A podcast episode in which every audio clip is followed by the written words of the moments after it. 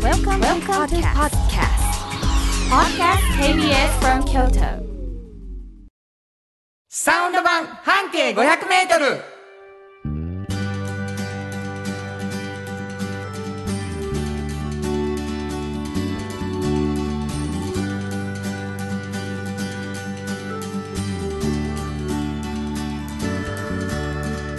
こんにちはフリーマガジン半径500メートル編集長の炎上真子ですサウンドロゴクリエイターの原田博之です。えー、特番終わりまして、はいありがとうございました。ありがとうございました、あのーまあ、えっ、と、普段通りの1時間の番組をやっていきたいと思うんですけれどもね。はい、えーっとサウンド版半径 500m、はいあの KBS 京都さんの70周年うんおめでとうございますおめでとうございますその特番に選んでいただいてね私たちの番組がね3本当時に間の番組やらせてもらったんですが、はいえーいつもは、えー土曜日の5時からの1時間番組とはいいうことで、えー今日も粛々とやっていきたいと思うんですがはいどんな番組かというのをまずは紹介したいと思います、はいえー半径 500m というフリーマガジンがございます、はいこれどんなフリーマガジン、これはですね京都にあるバス停を一つ選びまして、うんそこを中心に半径500メートルをみんなで歩いて、うんこの人はちょっと変わってるなと独自の哲学をお持ちだなっていう方を、まあ、ピックアップしまして、はいで取材してお話を聞いているっていうようなそういう本ですねまあ、その編集長が炎上慎吾さんはいそして炎上さんはもう一つ「うんおっちゃんとおばちゃん」というフリーマガジンを出しておられますこれはどんなフリーマガジン、これは、えー誰もがねうん今若くてもうんいつかおっちゃんとおばちゃんという年齢に到達するで、その時に仕事がね面白いっていうふうに思いながらまあちゃんとこう稼ぎもありっていう生活を送られてる、まあ、方おっちゃんとおばちゃんそういう方によく私出会うんですうんうんでそういう方にその秘訣を聞いて、はいはいまあ、参考にしてほしいこれから仕事を選ぶ方はの、いはいっていうような本なんです。で若い人がうこうん読むと刺激があるっていうね、そうですね。いろんなまあ選び方ある中で同年代が読んでも、お頑張ってるなうんそうやね、とそ思うといやね。はい。えーその2冊のお編集長炎上さんがはい。やっぱりこう記事には書いていないこぼれ話持っておられるやろうということでね、ラジオ番組にしようということになったわけです、い、あの、はいい、ろんなところから聞いていただいてやっぱりラジオの可能性みたいなことを僕らも痛感してるんですけど、頑張りますぜ。ひぜひお便りが欲しいはい。どこに送ればいいでしょうかはい。メールアドレスは500アットマーク kbs ドット京都、数字で500アットマーク kbs ドット京都こちらまでお願いします。ということで KBS 京都ラジオからお送りしていきますサウンド版半径 500m 今日も張り切って参りましょうサウンド版半径500メートルこの番組は山陽火星トヨタカローラ京都東和藤高コーポレーション大道ドリンコミラノ工務店かわいい釉薬局アンバン和衣あん日清電機の提供で心を込めてお送りします産業化成は面白いケミカルな分野を超えて常識を覆しながら世界を変えてゆくもっとお真面目に形にする産業化成大道ドリンクはドゥはドゥ塩はコンソメダイナミックドゥドリンクカンパニー心と体に美味しいものをダイナミックにブレンドします大道ドリンクこれからは自分中心の人生を生きよう生まれ変わりたいあなたのために大人が輝くファッションブランドかわいい京都で建築を続けるミラノ工務店誇りと情熱のある仕事でお客様に寄り添い信頼に応えますこれからもこの街とともに真心こもった確かな技術で社会に貢献するミラーの工務店新婚編集長の今日の半径500メートルこのコーナーでは京都市バスのバス停半径 500m のエリアをご紹介するフリーマガジン「半径 500m」編集長炎上真子がはいページに載せきれなかったこぼれ話をご紹介します。はいまあ、その半径 500m 毎回どこかのバス停で特集を組まれるんですけど、今からその今かつて組んだ特集の中からこぼれ話を編集長にしていただきます。はいでどっかのバス停の特集だったわけですよ。はいなのでそれどこのバス停かっていうのはなんか聞いてる皆さんにこうなんていうのかな予想しながら聞いてもらいたいっていうね。うんうんでこれもあのクイクイズ形式というかあのヒント形式でうんうん編集長から軽いヒントをいただいてうんうん想像しながら聞くというんうことになってるんです。はいでこれがもう編集長のヒントがね笑ける。あのーもう今回はね、もうねわからないんです何がですかあのーどう言っていいかヒントがいヒントがやそれはあなたの仕事でし ょいやそうなんですけど、うん難しすぎてこ何がのですかバス停がえどういうことい名前の。えっとねいわゆるまあ誰かの住所によくねはんはんつくじゃないですか本当に例え何がばですかえっ、とな何がありますか下例えがばもう本町みたいな、うんとかね、うんうんもうそのまんまの六文字のあの単語なんですよ単語とか町名町名町名っ何々何々町ていうバス停バス停なんですもういいですよそれでそんなん何を分からへんすぎるじゃないで何すか何何何だからもどううしちょたっどとうしただけどういうことどういうこと だからそれを 違う違う違う何々あのクイズだから、でもそんな何々何々町ではそんなんもう5万とあるだからねそれはさ慎吾さん、うんあの半径 500m 読んでた人は、うんあれあ何々何々町のバックナンバーあったなっていう人もいるわけですよ。そうかでだもからもうちょっと言いたいねおええっと、うんなんやなんや、あのー最初に全部教えたいどういえしいえたどうした北の方、わお出た北の方、うん、北の方これあの皆さんも僕が言いますわ、うんあのー北の方うんって言った時に、うんあのーこれは京市バスが走ってる地域の北の方そうですっ、ていう意味なんですよね。だかそう、らまああのー京都市の地図見てもらった時に、うんうんうん、上さ4分の1ぐらいのブロックで考えていただいたらいいぐらいそうですよねねねうんしときましょうよもう。はいほんで、うんもう一個だけ言うとしたら、えっと鴨川が流れている んですもうそれ以上は言いませんもうでもこれでも分からへんと思うね今何日がや今日ちょっと難しすぎるなんでや何々何々町ですはいはいはい、はい鴨川の字だけ聞くかなまあええかうん鴨川でええか、はい鴨川北の方やもんだからもう三文字の鴨川やな。三文字ですよ三文字の鴨川三文字そうですそうです三の方の文字鴨川ですから、はいもうなんや鴨もう川もうはいね、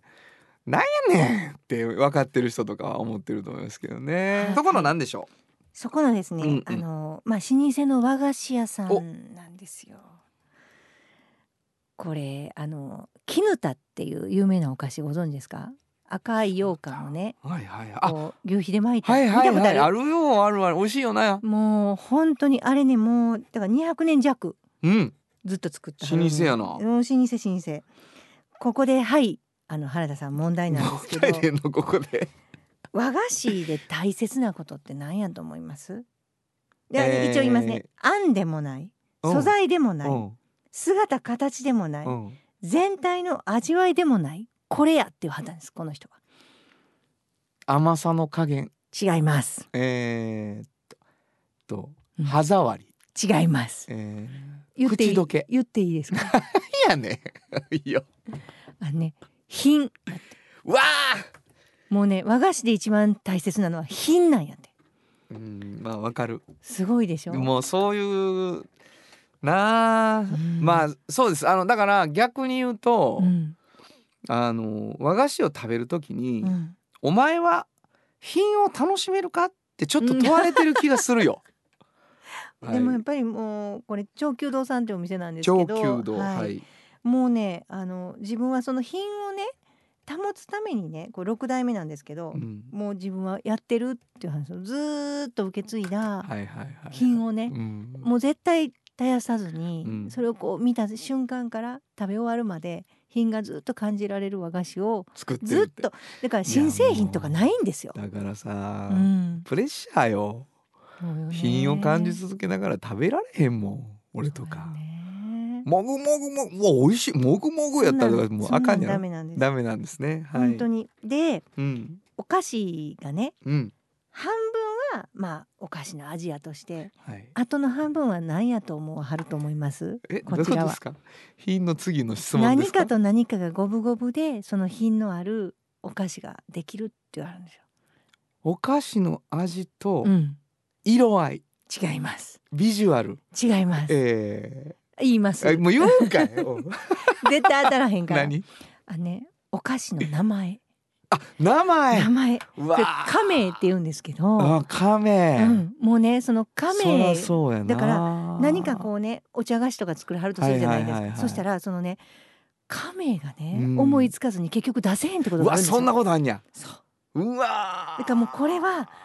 これめっちゃ面白い話だな。面白いでしおもょろい。私そんなことってあんにゃそらそうや。そらそうやわもうほん。まスーパーシュガーとかあかんだもんダな。メなんです。そうなんダメ。何そのスーパーシュガーってダメなんですよ。だからそのカメがうんそのやっぱりその作るんですって最後ね。そうやな。だるまの目のように。はいはい、わかる。もうその名前をつけてはってそでのきおた菓子がそうできたできたってなん出や来上がな。るかパらチンなるはんやなパ。チッとした、うんもうぴったりの名前をつけてなるほど。その味わいのお菓子ができるっていうね、はいはいはい品格なるはい。もうねもうすごいこういうねなんか硬い話してる感じじゃないですかでも本当にあのにこやかうにんすごい優しい穏やかで、うん。すごい自由う。なん感じの方が作っていらっしゃるんでなするよほど。その一個証拠を言っていいですかあ、どうぞ。半径めちゃめちゃ集めてあったんです 私ねもうみんなでそれ後で測って何の物差しや。もうねじゃあもうほんまい。やもうね物差し気取りか。いやもうあのね僕ずっと好きでしたって言われほてんでもうズみんなキューンやん。ははーなりましたそうやな。インタビューした後にそれをこうほんまやな告白されてねほんまやわ。うわ嬉しいと思って大好きなんですこの本がいやー嬉しいな。嬉しいですもう品を保とうと思いました私いやいやいやもうそれはもうね、うん本当にあの胸を張っていただいていいですよね。嬉しいですそうかいやいい話やったな。なんかちょっとね半径っぽくねいろいろお話聞いた時に、うんまあこうもともとあの市場河原町の方に烏丸の方にあったんですけどあのこの北の方に移ってきはったんですけど、長く続けるための商売とねうん大きくするための商売は違うでっていう言うわわはってうわ胸打つな。うんで胸打長つく続ける方を取りましたって言わはってうわー。なんかももう全体にすごい素敵でいしやもょうほんまもう今日反省した。何を え何を なんかもうすぐ売れたいとかさ。うんダメよずっと言ってるやん。長く続たけだるた長めくやっのてるだけやねんとそれかはすぐ言うやん俺そとうか。ダメそんなこと言ったらなやっぱうりん強い意志でうんやってはんやな。そうなんはでいすよ学びました。はいもう和菓子の品を感じれる大人になりたいと思います。はいバス停を教えてください。はい、えー、上賀茂豊田町上賀茂豊田田町町。わはかいりました。新語編集長の今日の半径500メートル。今日は京都市バス上賀茂豊田町停留所の半径500メートルからでした。FM 94.9メガヘルツ AM 千百四十三キロヘルツで KBS 京都ラジオからお送りしています。今日の一曲。はいえー時代を超えて変わらずにね、えー頑張り続けるっていうのでちょっと実はこの後にねうんうん出てくださる方の曲にしようと思うんですよ、はいはいえーパール兄弟歩きラブ本当はここでジャスラック登録の名曲が流れてるんだよ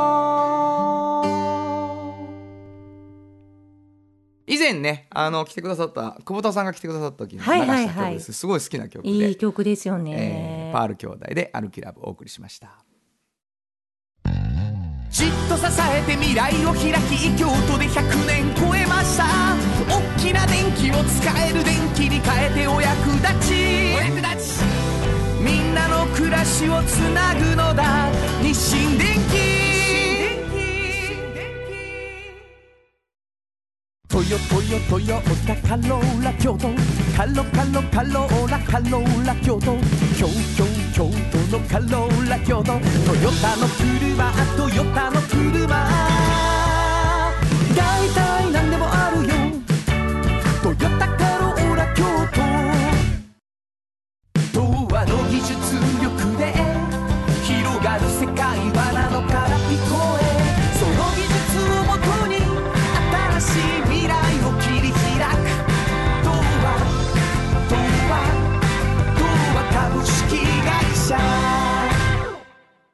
まるまるさんから聞き出すのコーナーイエーイこのコーナーでは定期的にゲストの方をお迎えしてちょっと気になる情報や知って得する情報などを詳しく聞き出していきます、はいえーサウンド版半径 500m 特番が、うんえーねえー行われて、えーそれに向けてですね、はいあのその特番のコンセプトに合ってる方たちっていうのを来ていただきたいというわけで、藤高コーポレーションから今日お二人ゲストをお迎えしておりますまずは自己紹介をお願いしますえー、ご無沙汰しております藤高コーポレーションの広報担当菊田と申します完全に覚えてる方がいると思いますけど覚えておられると思いねます。もうあの前回来ていただいて、うん。めちゃめちゃ面白かったですけ どそうですかねね菊田さんともうめっちゃ盛り上がっていやもうずっと来たかったですよ本当あれ3時間もね出させていただきましたんで本当にあのあれですよあのめちゃくちゃ盛り上がったんですけど一緒に来てた人の奥さんに怒られたらしいよ怒られましたよもう太田さんのね太奥さ田んに太田が喋ってへんやない かと何のそうため旦に那がお母さ喋っんてばなっかいり。うんそれであのねあの原さんの上演の時いやありにがとうございますありがとうございま一す緒に行そってうねそうですね本当にありがとうございましたあ僕のの時ねもちょっとあの本当ちょっと怒られましたそうですえーか。見ていただいたりとかし聞いまてしくたださってるかな、ねお寺の奥えーもう様。 2人迎えたはずやのに、もう菊田さんでストップがかかってるという状態でございましてもう一方お迎えしております、はい自己紹介お願いします藤高コーポレーションで採用担当しております西野と申します。よろしくお願いいたします。こんにちは。採用綺麗な担当方の西野さんそうですもうあのー説明会のエリートと言われてましてですね、えーもう説明をさしたらグダグダになる菊田さんと私の会話をねそうですよねもう分断して私に説明させろという役で難しいんですよ藤高さんの授業はね。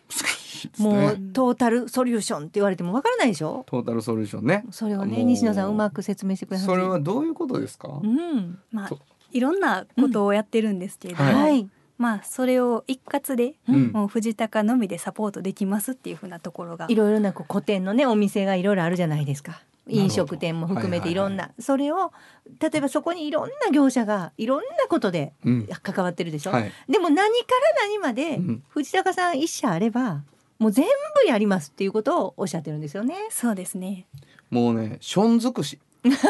ション尽くしファッションとイノベーションのねそうですトータルソリューションですよトータルソリューションション尽くしなんですよ歌のようになってますそうなんですよね歌もあります本当に歌も出していただいてます歌けどもありもますよ。なんか藤坂さんあれですね、うんあのおっちゃんとおばちゃんと園長さんが出しておられるはい冊子に、はいはいはいそっくりの藤高特別編いうのをそうもそううです出しておら教れる師一緒でしょ。これはどちこゃんとで社内の方に、社内いやこれだからあの採用をそうそうそうそう検討していただいてるうん、学生の方うんにちょっとお見ていただきたいというので作りました。入社案内パンフレットがね、はいおっちゃんとおばちゃん形式になってるんですね、つまり。すごいじゃない、うんこれはもう全然あなたたちは関係ないところで作られてるんでいすかえいえ、私たちがあ作ってそうおでりすまよす。ね、はい、もちろんじゃないです本か当。にもう海外の人がやったみたいな感じになってるのかなとそんなことしません。持ってきませんよそんなの。これを見れば大体は分かるようにはなってるんですよ。なってはい。でもそれはもうやめてうん。あの西野さんに説明してほしいそうですそう。水野さんちょっとも今う日今日ははねねだからあの普段罠がおっちゃんとおっちゃんばっかりでしょ。んちょっと西野さんにお茶とお姉様来てで。いただきますはい。これどういうあのどういう風なものを藤高に見出せばいいんですか？はい。どういうふうなもの、んうん。なんかまあし藤高行ってみようかなっていう人たちですもんね。そうですね。まあこれをきっかけにはいちょっとでも興味持ってもらえたらなっていうふうなところで作っていただきました。これどんな時代にも対応できる会社になるっていう、うんはいもう熱すごいでしょ熱いコピーが。このコピーはね、うん私すごいと思うんですよ。学生さんとかね、うんよくお話ししてたら、はい。なんか不況に強い会社でないとダメですとなるほか、ど。ね。で、あと最近だとコロナがあるので、コロナでも負けない会社がいいですとかね。うんうんうんもういっぱいねあれもこれもあれもこれも地震が起こったりもはいはいはい大丈夫や、だからなんかいろいろあるじゃないですか、うんそういうね何かが何でもあのーいろいろつけてくるんですけど、結局はねどんな時代にも対応できる会社やと、はい何が来ても大丈夫なわけですよはい。リーマンショックが来たって、どんなことがあったって、はだからこういう会社はすごくいいっていうことを、うん私はこのコピーからうん学びました。えっとあなた西野さんじゃないんだよ。ないしないしなんか半笑いでしょ。遠藤さんずっとないですなん今ずっと半笑いで喋ってましたやんか今全。然そんなことない西野さんごめんねいやいやそんなことないですどうですか今の説明はえ。もう素晴らしいです。大丈夫なはんでいすか。その通りです。その通りな。はい。例えば町の飲食店おがおねまだ行く か。おー町の飲例食えば店が町町の飲食店がうん最近、うん禁煙と喫煙ともう分けなあかんかったりするでしそょらそうやな。もあれうもう大どう問しよ題うやそうでしょ、うんそんなどうしたらいいの一緒にできないでしょそんな時にはどうするんですか西野さんえっと、スモークポイントっていうあのうん喫煙のブースがありまして、はいまあ、それを設置するともう喫煙室代わりになるっていう風なあもっのとにないうり間ますに。はい、それがすごいのが、うんガラガラガラガラガラってそのルームを動かせるんですよ。ああなた西野さ んですか。ですよあ違うの。うんごめんなさいなんで半笑いなんだ笑いじゃないのに。もう工事がいらないんですよ。もうねあのあかんよ何。がどう私のパス最高やろみたいな感じで西野さんに行くの がね。もうもう西野さんスモークポイント言わなあかんねんなみたいになってるからもう。ねえ、うん半笑いとドヤ顔 そうですね。それの繰り返しですから。繰り返しで援しょ助進行が。全然そんなことない。西野さんそんなことないですよね。。はいい、全然そんなこと本ないです当。にすごいんですよ。なんかあのおっちゃんとおばちゃんにも、うんもちろんキュッとあの締まった生地が出てて、うん。で、えー省力化って言うんですかこれはいはい、でロボット化次世代化を紐解くっていう3つのねキーワードで書かれてますけどねはい。これどういう意味どうですか西野さん。えっと、省力化っていうのが、はいまあ、その人がやる作業を、うんまあ、すべてこう、なんて言うんでしょう。省いていくというか、んんんなるほどお手伝いをしていこうっていうふうなところの、いはいろんな機械を使って、そういうのをやっていくっていうなるほよどうななるほ形どになります。はいはい。で、ロボット化っていうのは、うんまあ、いわばそのまんまなんですけど、んロボットを使って。それそれも省力にはつながるんやそなうそうですね。ロボットもそうです開発してるはい。そのロボット自身も藤田が開発してんやん、そうなんですよこの間私向こう市のあの花向こうっていうレストランがオはいはいープンされて、あそこでロボットがあ持っ来てたわ持ってきてくれましたも んまあ、あれはソフトバンクなんですけどもあれはあれはその要は使い方をなんで半笑いなんすいません違うんですよあれのことやと思ったんです私それはあのロボットを使ったね使った飲食店のそれもロボットかいもんねはでもい、飲食店のあり方みたいなのををちょ模っと索実して験るでやってるなっるてほことどですねね次世代化は字の通りやなそうなんですだからあのそのそれも含めてその店舗作りとかですね、そういうのをちょっと次世代の店とかいうのをですね、えーまあもう今から設計していこうっていうことで藤すね、田が設計してくれるのを手伝ってくれんやなそうですそうですだから一番今ニーズでどんなことが言われてるかっていうのもやっぱお詳しいですしこれからはうんもう先ほど禁煙ブースの話があったんですけど、うん喫煙ブースのだからこういうふうにしないともう法律とかでねだんだん先に決められてくるんですよこうしないなるほどなるとあのダメですよっていうのとかだからそういうのをいち早くご存知なのでトそーのタルためにはそうどうしたらいいかっていうね。トータルうん、ソリューション。二人で何その分けっていうす言いごいもう方一問一答一問西野さ一答一ん問は一答やね。あのー西野さんが今日来てくれたのはね、はいあれなんです。はいあのどうせこんなことになるやろっていう見越してね、うんうんもう大事なことだけ言いますって最初に言われてるんですよ。はいはいはいはい。あの聞きます。はい、一番言わなきゃ。ゃいけないことを言ってくださありがとうございい。ます。はい。あのウェブで行う会社説明会がありまして、あ近々。はい、はい。えっ、と10月の28日とはい29日、はい。二日間。はいどちらも15時から行うんですけれども、はいうんこちらあのズームで行いますので、うん。えっ、とあそうですねこちらあの22卒の学生さんの二十二年ため生のはい、そうです。ねのための説明会になってまして、うんうんまあ、こちらの予約をあのマイナビさんと朝学ナビさんの方で、うんうんうんまあ、掲載しているのでそちらからご予約いただきたいとなるほ思どいます。これどうしたらいいですか。藤高マイナビとかで検索。そうですねあのマイナビさんの中で藤高って検索していただいたりとか検索そうするのが一番ですね確実はい、でオンラインミーティングというか、えー説明会がズームで聞ける。はい二十八と二十これ時間はわかります。二十八二十九。えっとどちらも15時からで15時からはいえっなとるほど1時間程度で、はい、行います。なるほどね。だからこの時に西野さんがちゃんとしっかりとお話をしてくださるので、それで大体トータルソリューションの意味がわかるそうですよ。あ、そうなんですか。ねそうですねもう説明のプロです説明会のエリートがエリートですから自信を持って。であの本当はあの我が社もですね内定式ね、もう終わったんですけども、まだちょっと追加でですねちょ取っると ああ、そうですか来てもらいたいんですよ、個性強い人に。えー、個性強い 人にね。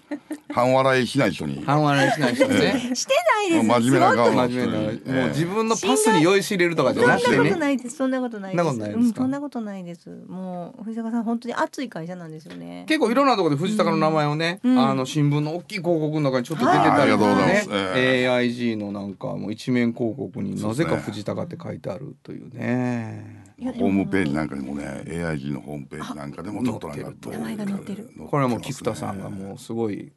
あれみたいですよういやいや 作詞みたいですよいや作詞すみません AI でおおす世ごい話になっております。ですえね ーというわけでございましてですね、はいあの藤田が注目していただいて、そして今あの就職先考えておられる22卒の方、えーぜひ説明会にもぜひと思います。はいえー、まるまるさんから聞き出すのコーナー京都で頑張ってくださってます、えー、藤高コーポレーションからもう一度お名前をえー広報担当菊田です。そして採用担当の西野です。お二人をお迎えしましたありがとうございましたありがとうございました。サウンド版半径500メートル京都で建築を続けるミラーの工務店誇りと情熱のある仕事でお客様に寄り添い信頼に応えますこれからもこの街とともに真心こもった確かな技術で社会に貢献するミラーの工務店ものづくりに店づくりお客様の欲しいを届けるカンパニー汗をかきかき喜びを共にトータルソリューション藤高コーポレーション藤高コーポレーションあなたの着物が生まれ変わる着物仕立て疾患屋さん和衣もあんリーズナブルで満足できる着物あれこれ和装のある日常に楽しく気軽に出会ってほしい助かるなんでも着物ケア和衣もあんおっちゃんとおばちゃんこのコーナーでは仕事の見え方が少し変わるフリーマガジン「おっちゃんとおばちゃん」の中から毎日仕事が楽しくてたまらないという熱い人またその予備軍の人々をご紹介しているのですが、はいえー今日特番がありましてですね、えーそこでも告知をしましたけれども今日は特別ゲストとしてこの方をお迎えしております、えーお名前を言ってくださいいパール兄弟の佐伯健三と申しまやもうす。最あ高りじゃがとないうでごすざいかますあのー先ほどね、うんえー特番で、えーもう非常にもう入り口うんみたいなところで話が終わるっていうね あのメッセージいただいたんですけれども、えー今日は佐伯さんをはい、あの取材するというかうね。ん聞き出すということですねえね自由に喋ってもらう方がいいんちゃうかな、うんでもやっぱりもう音楽がお好きで、はいやっぱこうねなんていうかな深く掘り下げて研究者だったと思うんですよ、はいどちらかというと佐伯さんはなんか好きでこう聞いてるだけじゃなくてもうものすごく探られる一人の人物についてもその時代についても音楽についてもだからやっぱその辺がこの知識の膨大さは物語ってるなと思いますね。あのー、佐伯健三さん自身をうんはい紹介される時は、ええええ、えーどういう紹介まあ大抵パール兄弟って言って紹介しちゃうんですけど、あのこーれはもうバンドのバンドの名前そうですね。という、はい俺パール兄弟というバンドのメンバーやねんメンバーやでっていうっていねうこそういとうなん感でじすねでやるんですけど、あのそうじゃない時もありまして、はいはいはい作詞家アーティストっていうこの玉虫色な感じ。これがね、じゃああえて今日もね、人に聞かれたんですけど、うんはい作詞家の収入のパーセントはどのくらいですか。はいあなるほどすごい知りたかったです。はいはい、いいですかズバリ言っいてやズバリ三四割です。あすごい多い。いやそ三んな分経のってさ三一から、うんえー、なんですかねのところですね。いや三分の一これからはい。佐伯さん作詞され5分の2っててる作詞して歌わない人に歌わせるために書くってはいい、うでもすかのを、ら、まあ、あの小泉京子さん大きなところでは小泉京子さんから始まってそうですようん澤田研二さんの提供曲が意外と多いんですよ。なるほどねあとね「モーニング娘。」の一番最初の曲って僕の詩なんですよ「愛の種」っていうんですすよね。ごいはい、な。ブレイクするきっかけを作ったあのすごいですこれはもうあその後あのプロデュースをまだやってなかったつんくさんがプロデュプロデューサーに名乗り出て抜擢されるという、なるほどまあ、要するに事務所内のことが起こりましてね私事務所外の人間だったんで、なるほどなまるあ、ほど、パンと弾き出されましてですね、なるほどしかし出だしね、はいうんまあ、ベスト版にも入りましたんでねなるほどまあいいかみたいなねはい、感じです。ではもい名誉なことといえばやっぱりね加藤和彦さんと一緒にもう作詞をされて、もうそんな方が近くにいらっしゃるサなんディてステ私ィッもクミカバンドにはい全曲転曲、もうやっぱりこれはね私これはちょっとしびれましたいやもうこんなんねあのバタンバタン倒れてるよ今もうラジオの前の人が、本当にそうなのってもうだからモーニング娘。のファンも倒れてるしそうやし、うんミカバンドのファンも倒れてるわけやからねで今すよね最近ではですね、んうんなんですよ発売されたばかりなんですけども、はいマクロスデルタっていうねアニメありましてこれもう今最強のアニメなんですけど、はいこのアルバム、えーの一曲書かせていただいております「えー、絆スパイラル」っていうね。はい、というわけで作詞もちゃんとやっております。はい、はいまあねこれ作詞家でもありプロデューサーでもあり、うんまあ、ミュージシャンでもありしかしもう「いや俺バンドのメンバーやねん」って言ってね、うん あの言っておられるんですけどまああのーラジオの話を先ほどはしていただきましてですね、ええであの園長さんはどういうもう多分きものすごいおっちゃんとおばちゃんっていうそのはいフリーマガジンで、はいもうかっこいい大人をどんどん取材したいっていう人ですからうね、んうんはい佐伯さんから聞きたいこといっぱいあるんだろうと思うんですあけりどますありますあのいろいろね実はもう聞かせていただいてて、はいはい例えばわからないことがあるときに、はい例えばこう昔のフォークのこの時代のこの人はなぜこんなことしたんでしょうかとか、はいはいはいこの人がこういうことした裏には何があるんでしょうかみたいなことがもう全部生き字引なんですよ。あなるほどなのであの全部答えが返ってくるのでそういう意味で私も本当に一つの安心感の材料としてやっおうぱりあの佐伯さんは私の中ではもう辞書のような感じなんですよ。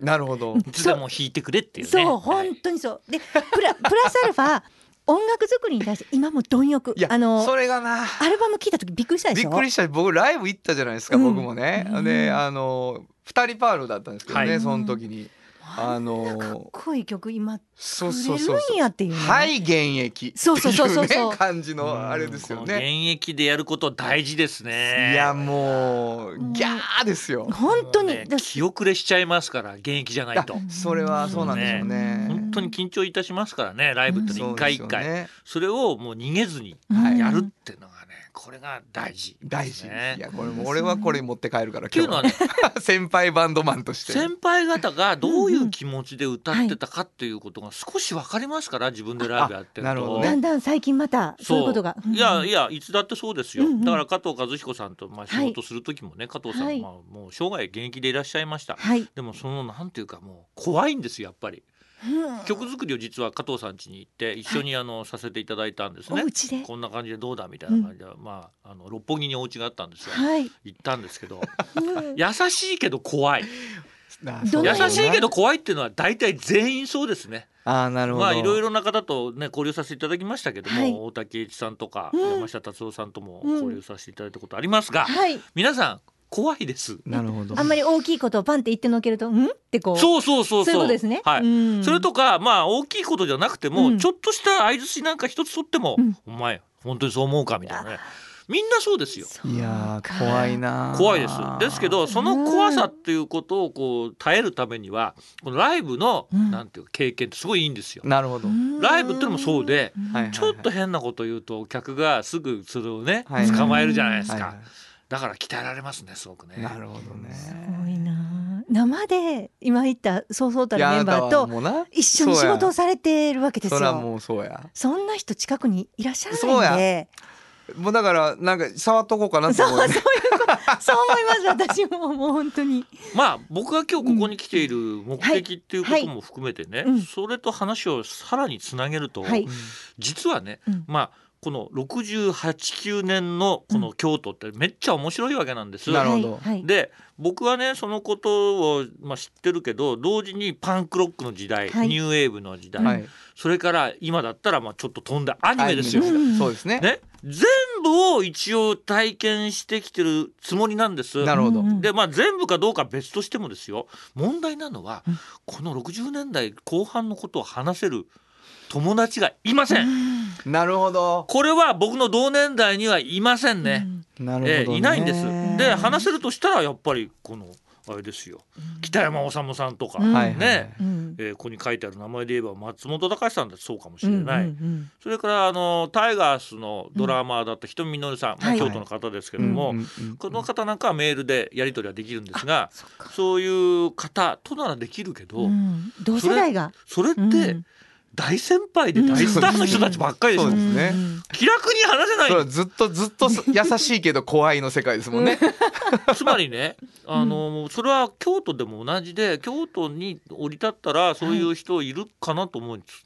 まあいるのは円城さんとかいやいやいやもう本当に全ね然もう見透下かの世代せになっちゃうんですよなるほどなるほど、ちょっ同年代がいないっていう大問題がありますなよるね、ほどといねやでも本当にねいらっしゃらないですこいんやなに当時のことをご存知でうん深くね深くご存知の方いらっしゃらないんですよねどこに行っちゃったんだろうと思います当時はだっうてんみんな詳しかったんですよだから会場にいた人はねみんなそのフォークロスダーズのファンだしジャックスも大好きだし、うんなるほどなるほどその人たちどうしちゃったのって、そうですこのね街のどっかで、めじゃあ多分ねこのラジオ届く可能性あるんですうよ、うんん、まああどっかにいるんだそろううなそう、俺やぞっていう人がいるんじゃないかと思たいまだすけねどこねの KBS のビルにも少ないんですよ、ね、あまあそりゃそうです、ね、そうなんですそうそこがねそれ退社しちゃってるからいろいだろからねこの40年50年っての時間の流れってすごいなと思うんですよねちょっと音楽的に、はいあのその時代にぐいっと引き戻してもらうためにですね、ここで一曲、えー、ちょっと選曲していただきたいと思うんですけれども何か一曲流してみたいとそ思いうま。ですすね僕が一番最初に買ったシングル版、はいあと日本のシングル版ですねこれはフォーククルセダーズの、えーまあ最初最初のおそらくつまり、えーと帰ってきた酔っ払いはうんインディーズなんです、なるほどはいはい最初のメジャーシングルはイムジンガーが出なくてはいはい、はい。悲しくてやりきれないってなった、うんその B 面 D 面「コブのないラクダ」という曲です聞いてください。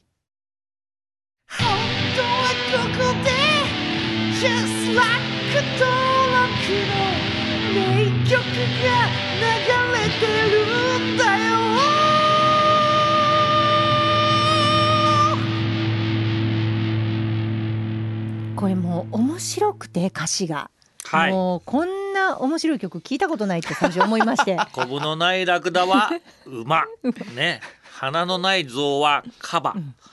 って歩く豚は人間なるほどもうね。ねこうこういうふうなことをね北山さんはちょっと考えられてるんだなって私は思いました北ね。山さんっぽさが最初に出た曲でうすんねというのは帰ってきた酔っ払いは実は松山武さんの詩なんですよ、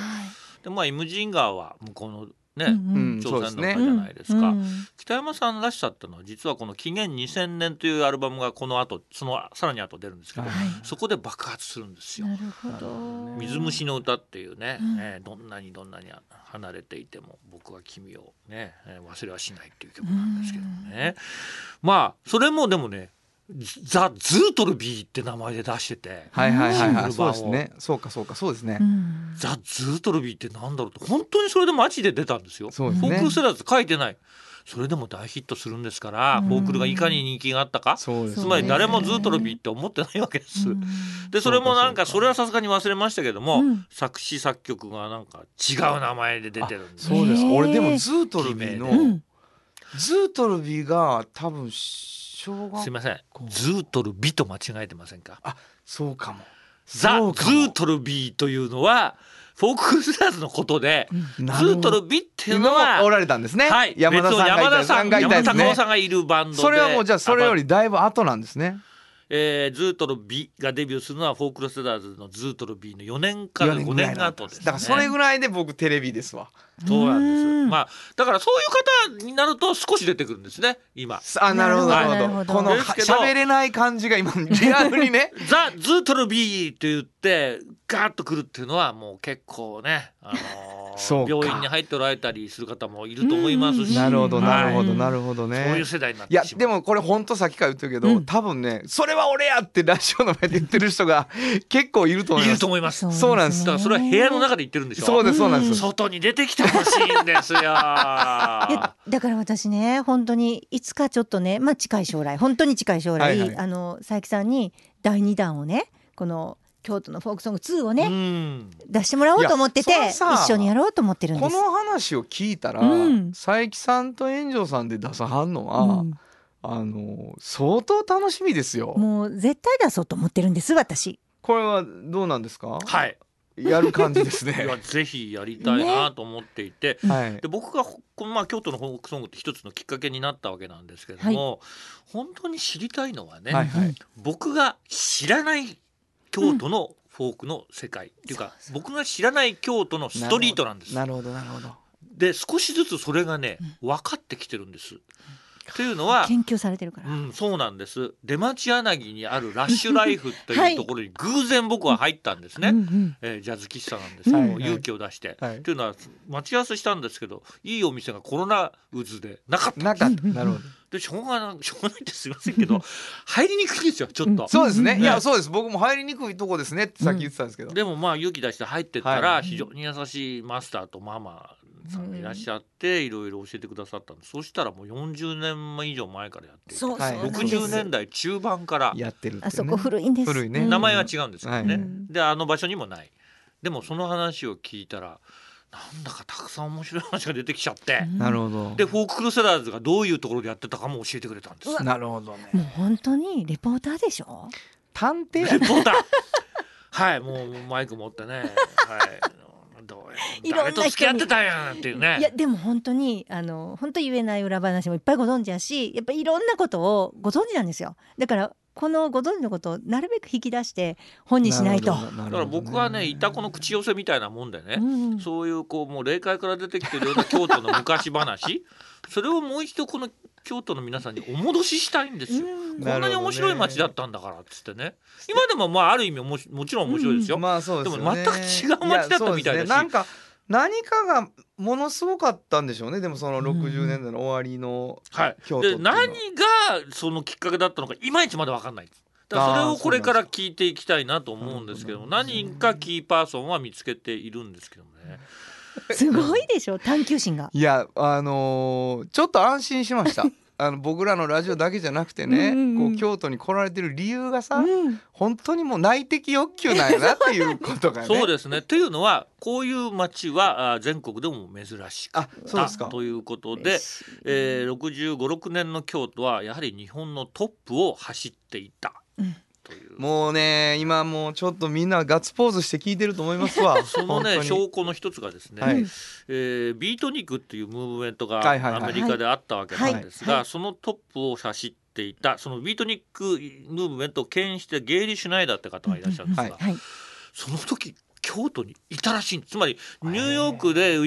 ムーブメントを起こすニューヨークとか西海岸で起こすんですけども、はい、それそれで起こす前にどうも京都にいたらしい。しかもこれね今日テープ起こししても本ができそうな気がするんですよ。ぐらいのことそになってきてるれは事実であることを掴んでるんです。あ掴んでいるあ掴んでるんです。これ結構証な言発表でしょ 今。えそうです。だからまあこれはまあ手の内を少し見せてる見せたっていうねもう。これ以上はチラ見せやめこてれを聞いた らね、結構ビビる人いると思うんですよ。つまりそれすげえな。当時のね北山さんの話とか、あの加藤さんの話っていうのは、はいたくさんもう出てきておりうんうんなるほまどす、なるほどでそれだったら結構びっくりする話があるんですけど、加藤さんが眼鏡かけてたとかね、うんうんうんそういう話はあるんですけど、今のこのゲイリー・シュナイダーの話は本当誰も知らない話なるほどだと思うんですね。これから先はうちの本でね。あのいやだからそうあですねなたもうほんまあれやでよくただ同士でこ。この入り口を聞くといやその本書けっていう声が絶対なな出てくると思う。これはね、はいええちょっとに日本のフォークっていうこととね、あの飛躍する部分もあるぐらいだから。そうですね。でもね、そういうことを背景にして日本のフォークが最初京都でこう発祥してたって聞くかともしれない。な納得するだかすらごい事実何かがものすごい熱いものがここにあるってことですよね。そはいその当時すのね。ごいわ。いやもうあののこれ以上いくと、はいあの出版物にはい影響がありそうなので、はいあのただですね、はいぜひまた遊びに来てください。 本当にはい。よろしくお願あいします。のなんでしょう全然聞けてない感じのまだまだけが残ったってチラチラってでも僕さすがに話そうと思うことたくさん考えてきたんだけど、全然話すいませんで した聞き聞き方も小なん林信か康さんの話とかね。あそうあそうですよええそうなんですよ。じゃあもう予告だけしていただいてですね、であの洋食や満点の話ね。はい、はいこれはもう、もう本当予に。告ばっかりや タイトルだけ聞いて終わるっていうね、はいえーというわけでございましてこんなに楽しそうに生きているっていうことがもう伝わっていればもうコンセプト通りでござ苦しい時ありますよあそうですかわかりました、えー本日のおっちゃんとおばちゃんお名前くださいパール兄弟の佐伯健三でした。ありがあとうりごがとございうまざしいましたた。サウンド版半径 500m 今日のもう一曲はい、ここでもう一曲なんですけど、あの佐伯健三さんが来てんのに俺が曲紹介してどうすんねんっていうことになってま して、あの何も喋っていただきたいことの全部は全然喋っていただけなかったんですけれども、一曲だけ佐伯さん紹介していただいてもいいですかはい。それではですね僕が最初に買ったインディーズレコードそれはアングラレコードクラブ URC というハッピーエンドも出たレーベルこれがもう69年には始動するんですね、それでお小遣いで買いました「えー私を断罪せよ」というアルバムです、はいその1曲目、えー今日を超えて」岡林信康本当はここで Just Rock 登録の名曲が流れてるんだよ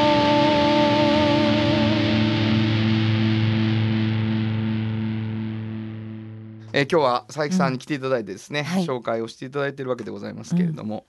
岡林さんとはいいうことでね、なんて言ったって京都の人ですよそうですそうねね僕、はいあの同じ大学の学部でございましてあ同志社大学進学部進学部そうなんです僕聖公会なんですよあそうですかええだからキリスト教だってこともあってねうん親近感が湧いてた部分もありますそしてもう一つ当時の教会っていうのはきっと京都もそうだと思うんですけども、若者の集う場所だったんですよ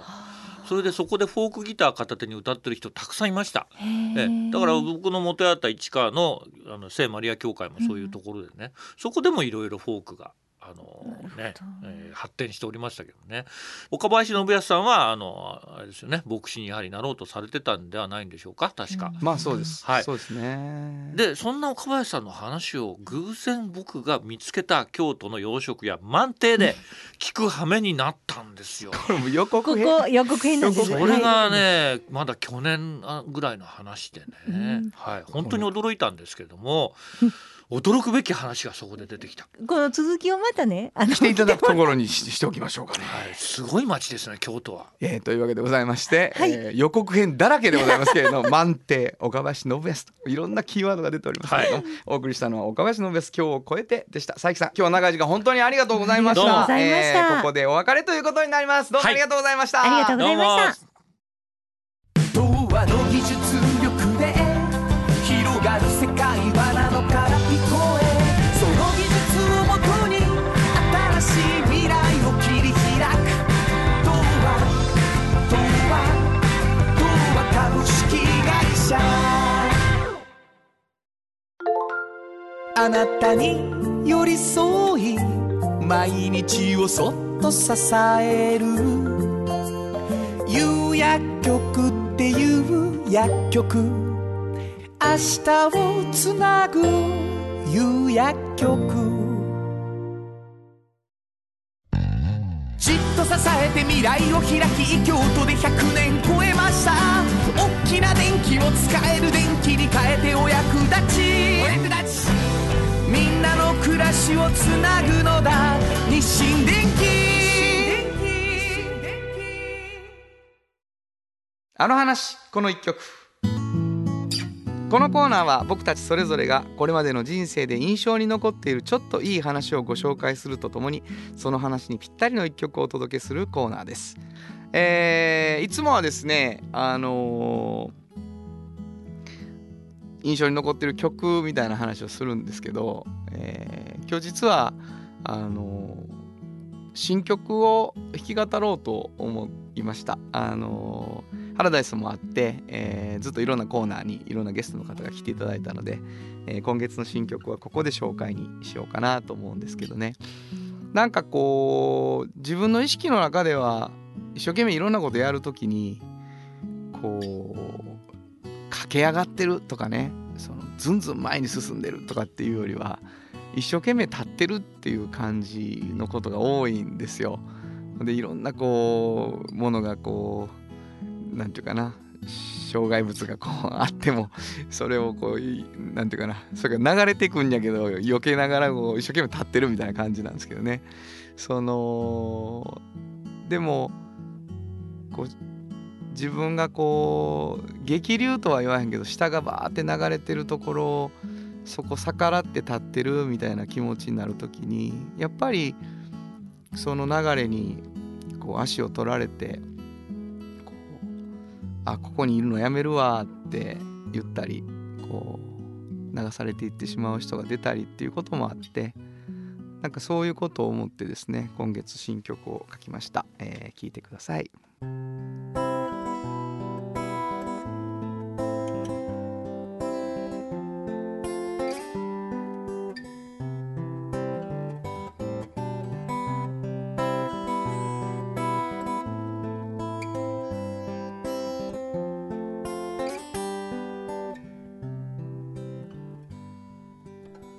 何を頼りに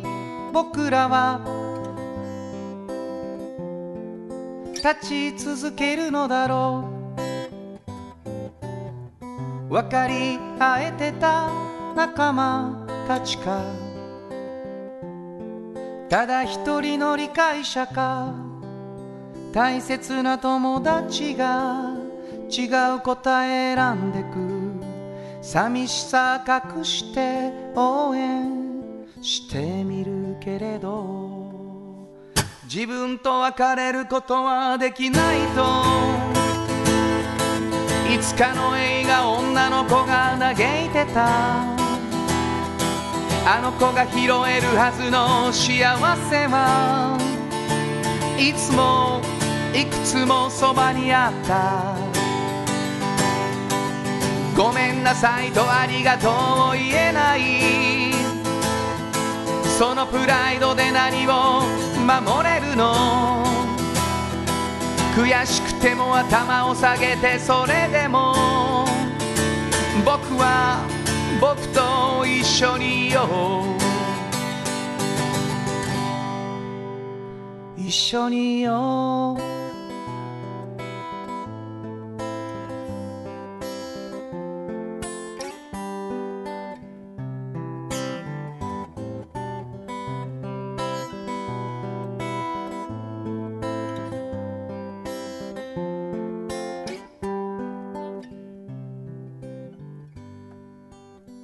何を頼りに僕らは立ち続けるのだろう空の向こうの神様か今日までの自分の歩みか誰かの正論がいつも誰か傷つけて正しさを求めても迷うばかりだけれど自分と別れることはできないといつかの映画女の子が嘆いてたあの子が拾えるはずの幸せはいつもいくつもそばにあったごめんなさいとありがとうを言えないそのプライドで何を守れるの悔しくても頭を下げそれでも僕は僕と一緒にいよう一緒にいよう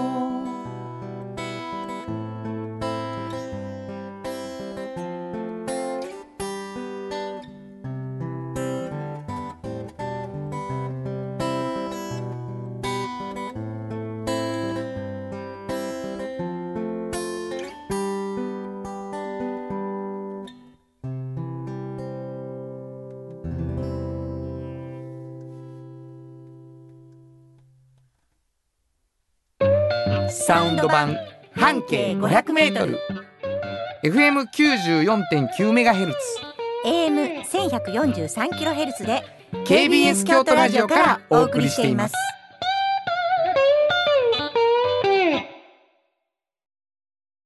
産業化成は面白いケミカルな分野を超えて常識を覆しながら世界を変えてゆくもっとお真面目に形にする産業化成トヨトヨトヨタカローラ京都カロカロカローラカローラ京都京京京都のカローラ京都トヨタの車トヨタの車だいたいなんでもあるよトヨタカローラ京都大道ドリンクはドゥはドゥ塩はコンソーダイナミックドゥドリンクカンパニー心と体に美味しいものをダイナミックにブレンドします大道ドリンクも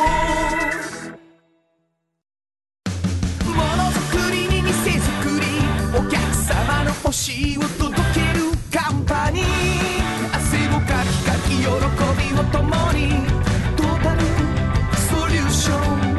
ション自宅コーポレーション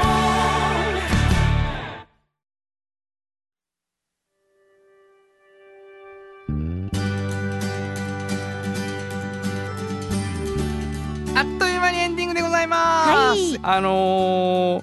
なんとなくこう特番なんかもできるはいようになってね、うんえーすごくこうちょっとずつちょっとずつ皆さんに支えられて本当大きにくなってる気もしていますそしてすごい人もゲストに来てくれるっていうことがはね、いはい。あってあの嬉しいなと思ってるんですけど何を言ってもうん聞いてくださる皆さんあっての番組でございますから、はい。えーぜひともですね、うんえーこれからもお便りを送ってほしいと思います、えーメールアドレス教えていただいていいでしょうか、はいメールアドレスは500アットマーク kbs ドット京都数字で500アットマーク kbs ドット京都こちらまでお願いします。ということで午後5時からお送りしてきましたサウンド版半径 500m お相手はフリーマガジン半径500メートル編集長の炎上真子とサウンドロゴクリエイターの原田博之でしたそれではまた来週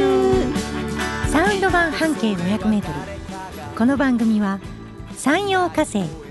トヨタカローラ京都東和藤高コーポレーション大道ドリンクミラノ工務店かわいい釉薬局アンバン和衣日清電機の提供で心を込めてお送りしました。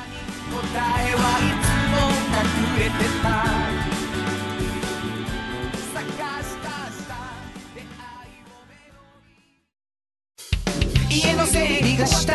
い時捨てる勇気が欲しい時あなたの面倒くさいともったいないを解決したい解決します出張買い取り何でも避けいのトータル